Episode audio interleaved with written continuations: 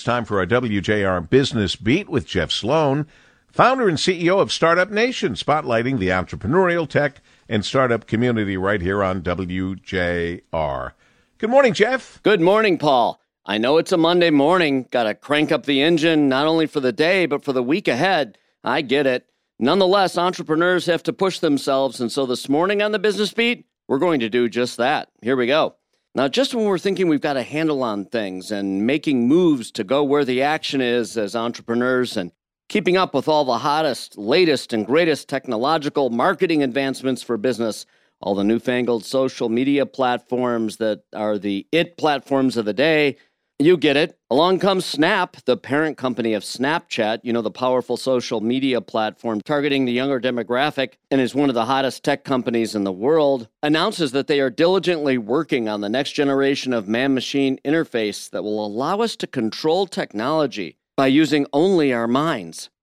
Snap has just completed an acquisition of a company called NextMind, a Paris based neurotech company, as part of its initiative. And it is this company that possesses the technology that will make all this become a reality. And it's a lot closer to reality than you may think.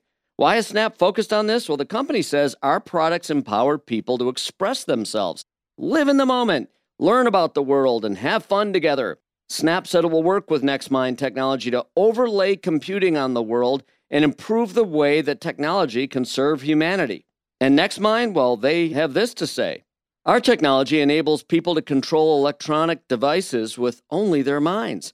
Okay, here's the thing, Paul. Beyond the wow of this whole notion and how it's going to impact our lives going forward, you see, this is the way empowered entrepreneurs bring life changing innovation and enhancements to our everyday lives. We wouldn't have the mobile phone or search technology or many other technologies that empower and enrich our lives today if it weren't for forward thinking and bold companies and the entrepreneurs behind them, like that of Snap and NextMind.